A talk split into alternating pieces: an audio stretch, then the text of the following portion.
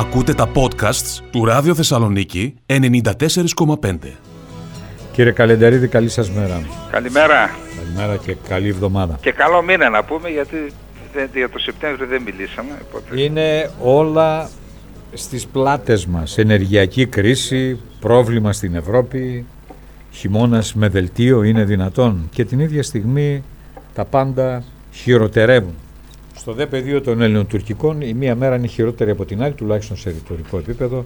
Δεν ξέρω πώς να αντιληφθεί κανείς την επιμονή της ηγεσίας της Τουρκίας, μιας συμμάχου και γείτονος χώρας, στο ότι η προσοχή μπορεί να έρθουμε ξαφνικά το βράδυ. Τι να σκεφτεί κανείς, δηλαδή πώς να λειτουργήσει. Έλεγα προηγουμένως, ε, και με συγχωρείτε μια κουβεντούλα αγαπητέ Σάβα, έλεγα προηγουμένως ότι ο ελληνικός λαός και η ελληνική πολιτική ηγεσία τελικά είναι πάρα πολύ σοβαροί στο πώς αντιμετωπίζουν την υπόθεση αυτή, διότι φανταστείτε να είχαμε μπλέξει σε μια, ξέρω εγώ, τι να πω, καφενιακού τύπου συζήτηση.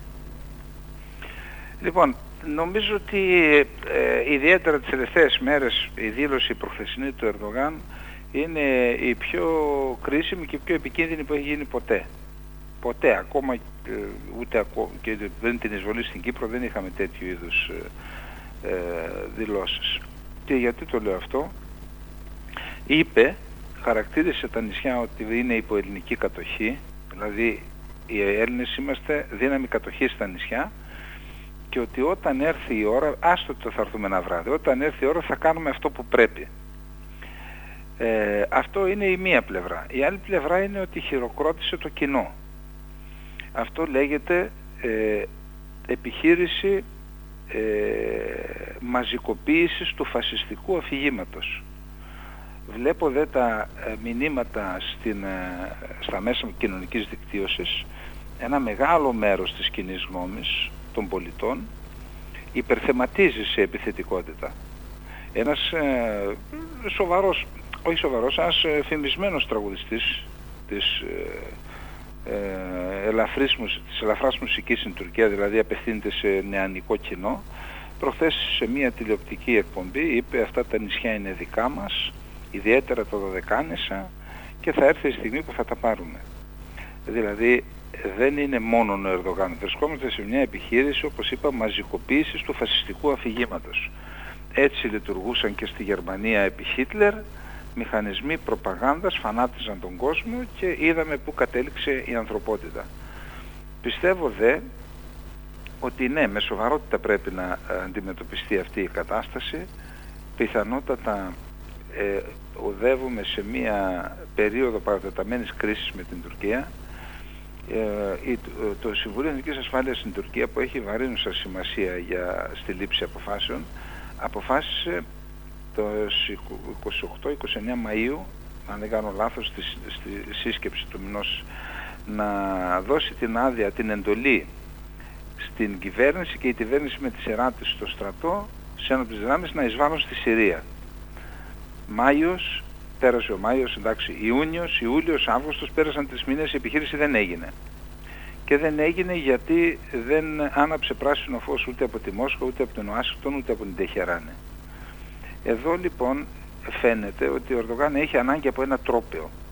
Δηλαδή μια νίκη την οποία θα την περιφέρει ε, στο φανατισμένο κοινό, φανατισμένο με τον τρόπο που σας ε, προανέφερα, μια νίκη για να μπορέσει να ανατρέψει τα δεδομένα που μέχρι τώρα ε, δείχνουν μια σχεδόν σίγουρη ήττα στις εκλογές του Ιουνίου του 2023 και αυτό όλο που γίνεται δεν γίνεται για εσωτερική κατανάλωση, να μην αντιληφθούμε λάθος αυτά που συμβαίνουν. Εξυπηρετεί και το στρατηγικό σχεδιασμό της Τουρκίας. Δηλαδή η αναφορά σε ε, υποκατοχή νησιά συνάδει με το δόγμα της γαλάζιας πατρίδας. Αν δούμε τον χάρτη, ο χάρτης ε, ε, περιλαμβάνει τα ελληνικά νησιά περικυκλωμένα από τουρκική θάλασσα, από το θάλασσα της γαλάζιας πατρίδας και μάλιστα είδα τώρα κυκλοφορεί ένας χάρτης ε, περιποιημένος ε, της γαλάζιας πατρίδας και λέει η, η, πατρίδα είναι μία αδιάσπαστη ενότητα και η πατρίδα ε, η τουρκική δημοκρατία και η γαλάζια πατρίδα και η μικρή πατρίδα για Βατάν εννοώντας την ε, Κύπρο. Τα έχει όλα μαζί σε ένα χάρτη. Εδώ λοιπόν ε, πρέπει να αναλύσει η Ελλάδα όλη αυτή την κατάσταση, την κατάσταση που δημιουργείται στην τουρκική κοινωνία, διότι αυτό μπορεί να το επικαλυστεί ο Ερντογάν ή και η επόμενη κυβέρνηση, ότι δέχομαι πιέσεις και πρέπει να κάνω κάτι.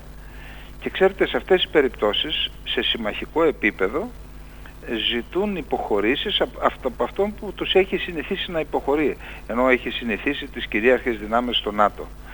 Η Ελλάδα λοιπόν πρέπει να τα λάβει όλα αυτά υπόψη της. Ελπίζω αυτή η κυβέρνηση ή όποια κυβέρνηση να έχει αντιληφθεί ότι η Ελλάδα δεν έχει περιθώρια υποχωρήσεων και αυτό φυσικά ε, κάτι σημαίνει.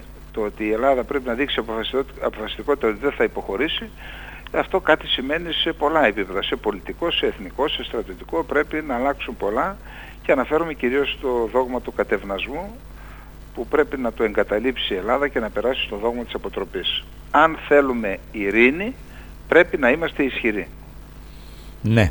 Αυτό το έχουμε καταλάβει, δεν νομίζω ότι υπάρχει κάποιος που δεν το αντιλαμβάνεται. Παρ' όλα αυτά, ε, υπάρχουν κάποιοι οι οποίοι λένε εντάξει είναι στα επίπεδα μιας ρητορικής, μιας αυταρχικής διοίκησης και χώρας η οποία ζει σε μια ε, άλλη κατάσταση, μην τα δίνετε σημασία, πάρτε μέτρα βέβαια, αλλά δεν μπορεί να τρέχουμε πίσω από μια ρητορική που κανείς δεν την αντιλαμβάνεται σαν ε, ότι έχει ίχνος λογικής. Δεν μπορεί τώρα ο πρόεδρος μιας χώρας να βγαίνει και να λέει θα έρθουμε βράδυ, προσοχή. Αυτό δεν, γίνεται, δεν γίνεται πουθενά στον κόσμο.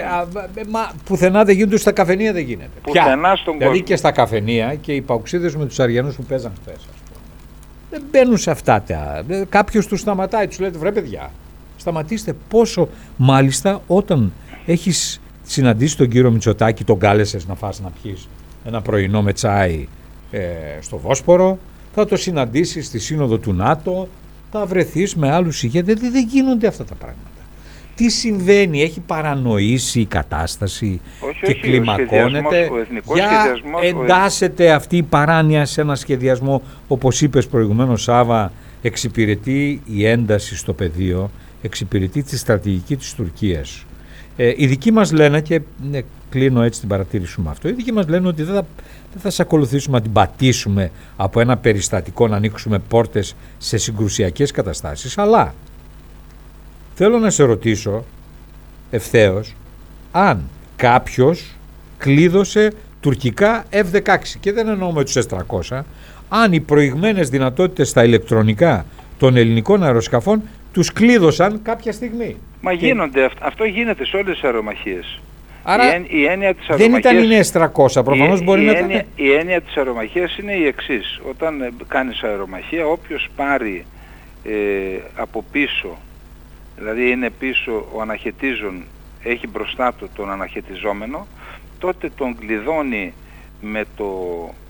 Ε, με το, βλήμα, με, το βλήμα, με το βλήμα που, ε, με, που έχει ανάβει ένα κόκκινο λαμπάκι που σημαίνει kill, ότι είσαι νεκρός και εκεί ε, τελειώνει η αερομαχία. Αυτό λοιπόν γίνεται ε, καιρό τώρα. Δεν, αυτό που εάν έγινε κάτι που η Ελλάδα το αρνείται και εγώ την Ελλάδα πιστεύω, αυτό ξέρετε έχει και μια, έναν παραλογισμό μέσα ο ισχυρισμός της Τουρκίας διότι όντως με βάση τους κανόνες εμπλοκής του ΝΑΤΟ ο εγκλωβισμός από, άλλο ο εγκλωβισμός από ε, συστήματα αεροσκάφους και άλλο ο εγκλωβισμός από αντιπυραυλικά συστήματα. Με βάση τους κανόνες εμπλοκής του ΝΑΤΟ, ε, εγκλωβισμός από πυραυλικά συστήματα θεωρείται εχθρική ενέργεια. Και εντάξει, αυτό θεωρείται εχθρική ενέργεια. Η υπέρπτυση πάνω από ελληνικό νησί τι είναι, φιλική ενέργεια είναι.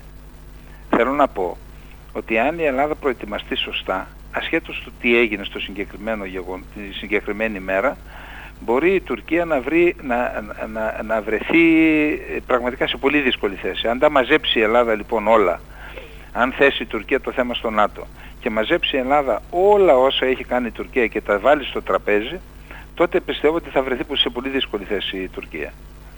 Όσον αφορά για όσους λένε ότι, ακούστε εγώ έχω πει ότι ε, η Ελλάδα δεν θα πρέπει να αφήνει τίποτα να πέφτει κάτω. Δηλαδή, να μαζεύονται όλες οι δηλώσεις του Ερντογάν, να γίνεται η απάντηση χωρίς να πέφτουμε στο επίπεδο, να μην κυλιόμαστε και εμείς στη λάσπη όπως κάνουν τα γνωστά τετράποδα, αλλά να ε, απαντάμε και να εξουδετερώνουμε κάθε ε, επιχείρημα ε, τέτοιων απειλητικών δηλώσεων του Ερδογάν ή του όποιου κυβερνητικού εξωματούχου και όλες αυτές οι δηλώσεις να τίθενται υπόψη των συμμάχων μας. Γιατί το λέω αυτό; Διότι είδαμε προχτές μετά από αυτό το επεισόδιο με τους S300 που ήταν fake news σύμφωνα με την ελληνική άποψη είδαμε μια δήλωση του State Department που είπε καλούμε τις δύο χώρες να αποφεύγουν ε, κινήσεις και ρητορική που ανεβάζει την ένταση.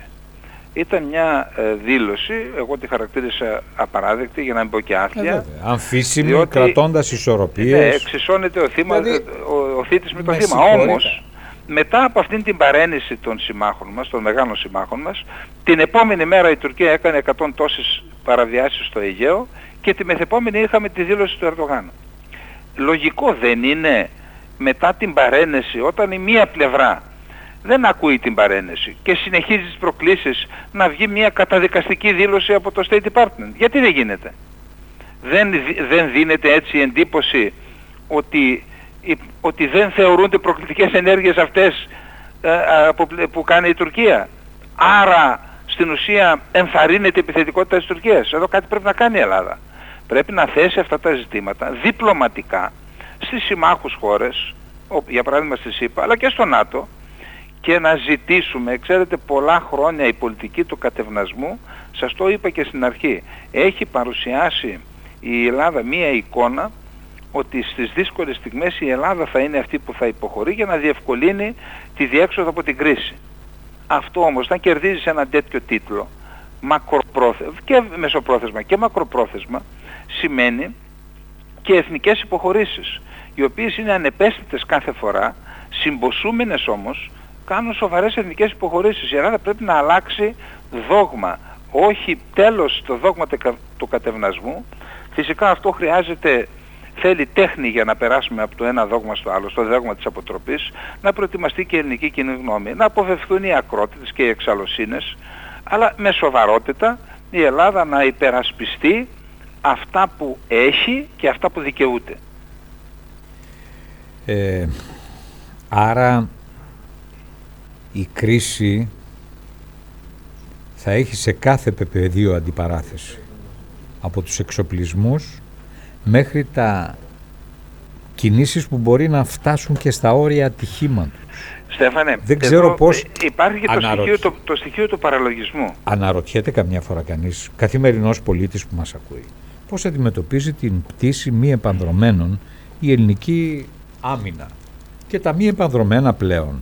Ε, δεν ξέρω, στην υπόθεση των, της κατηγορίας σε βάρος μας ότι ενεργοποιήσαμε τα ραντάρ των Έστρα 20, άκουσα ότι υπήρχε, έγινε προσπάθεια να περάσουν ε, και να φωτογραφίσουν τις περιοχές της Κρήτης μη επανδρομένα κτλ. Τι κάνεις κάποια στιγμή σε αυτές τις περιπτώσεις; Και δεν το λέω γιατί περιμένω από σένα Σάβα Καλεντερίδη μια απάντηση, αλλά καταλαβαίνω Ακούστε, η, η, η, θερμή κατάρριψη ε, είναι κάτι που πρέπει να αποφευθεί. Δεν συμφωνώ με αυτή την άποψη, με τη θερμή κατάρρευση. Προσέξτε, δεν συμφωνώ ε, με βάση την κατάσταση που έχει δημιουργηθεί. Εάν η Ελλάδα προετοιμαστεί, προετοιμάσει τις θέσεις της και πει οποιαδήποτε ε, παραβίαση θα αντιμετωπίζεται με τον συγκεκριμένο τρόπο, τότε είναι άλλο ζήτημα. Αλλά όπως είμαστε τώρα, μια κατάρρευση χωρίς να έχουμε προετοιμαστεί σε όλα τα επίπεδα, ε, μπορεί να, να οδηγήσει σε ανεξέλεγκτες, σε καταστάσεις και ανεξέλεγκτες καταστάσεις χωρίς να είσαι έτοιμος μπορεί να έχουμε και προβλήματα που ε, ε δυσάρεστες, ε, δυσάρεστη κατάληξη. Όμως υπάρχουν άλλοι τρόποι ε, που μπορούν να χάσουν τον προσανατολισμό τους, την επαφή με τη βάση τους και, να πέσουν μόνα τους. Να πέσουν μόνα τους. Η Ελλάδα πιστεύω ότι χωρίς να επισέλθουμε τώρα σε λεπτομέρειες ότι αυτή τη δυνατότητα και δεν αφήνονται και ίχνη. Ποιος το έκανε; Αυτή τη δυνατότητα πιστεύω, θεωρητικά μιλάμε, δεν λέμε ένα το, ότι θα πρέπει να εξετάσει αυτή τη δυνατότητα η Ελλάδα. Μάλιστα. Σάβα Καλεντερίδη, σε ευχαριστώ, σε καλημερίζω. Ναι, μόνο θα ήθελα να, Παρακαλώ. να πω λίγο για τον παραλογισμό που υπάρχει σε όλη αυτή την ιστορία. Θα μου πείτε τώρα, ο πόλεμος είναι ο ορισμός του παραλογισμού. Η Τουρκία λοιπόν κατηγορεί την Ελλάδα ότι ενισχύεται ε, αμυντικά με εξοπλιστικά προγράμματα ε, σαν να κάνει κάποιο αμάρτημα η πατρίδα μας. Και την ίδια στιγμή η Τουρκία ε, επέρεται για τα δικά της εξοπλιστικά προγράμματα. Δηλαδή εδώ κάτι δεν έχουμε καταλάβει σωστά ή κάτι δεν έχουν καταλάβει οι Τούρκοι σωστά. Δεν μπορεί δηλαδή να λες θα έρθω με κάποια μέρα, κάποιο βράδυ ξαφνικά να βλέπεις ένα βράδυ τέσσερα αεροσκάφη να κατευθύνονται στην Κρήτη και να περιμένεις ότι δεν θα τα εγκλωβίσει η ελληνική πλευρά. Μα συγγνώμη, όταν με απείλησες χθες το προχθές και μετά από δύο μέρες στέλνεις τέσσερα αεροπλάνα, πού να ξέρω εγώ αν εκείνο το βράδυ δεν είναι το βράδυ που εννοούσες. Δεν, είναι πρέπει το να πάρω εγώ- μοιραίο, ναι. δεν πρέπει να πάρω εγώ τα μέτρα μου. Θέλω να πω, υπάρχει ο απόλυτος παραλογισμός σε αυτό που βιώνουμε. Θα- Γι' αυτό είπα ότι πρέπει να ε, βλέπουν και οι ψυχίατροι. Ένας ψυχίατρος έμπειρος με τη συμπεριφορά των πολιτικών προσώπων πρέπει να αναλύει και ένας ψυχίατρος ε, αυτές τις συμπεριφορές ε, των, της τουρκικής ηγεσίας και ιδιαίτερα του Ερντογάν. Και δεν το λέω, ειλικρινά δεν το λέω για να πω ότι είναι τρελός ο άνθρωπος, αλλά και ο ψυχολογικός παράγοντας πιστεύω ότι Εννοείται. παίζει Δεν ρόλο. δε- δεν πιστεύω η ελληνική πλευρά να μην έχει στο κατασκοπευτικό της αναλυτές χαρακτήρων. Σίγουρα θα έχει. Δεν είναι έτσι να μην... Υπάρχει, υπάρχουν, υπάρχουν. Ακούτε τα podcasts του Ράδιο Θεσσαλονίκη 94,5.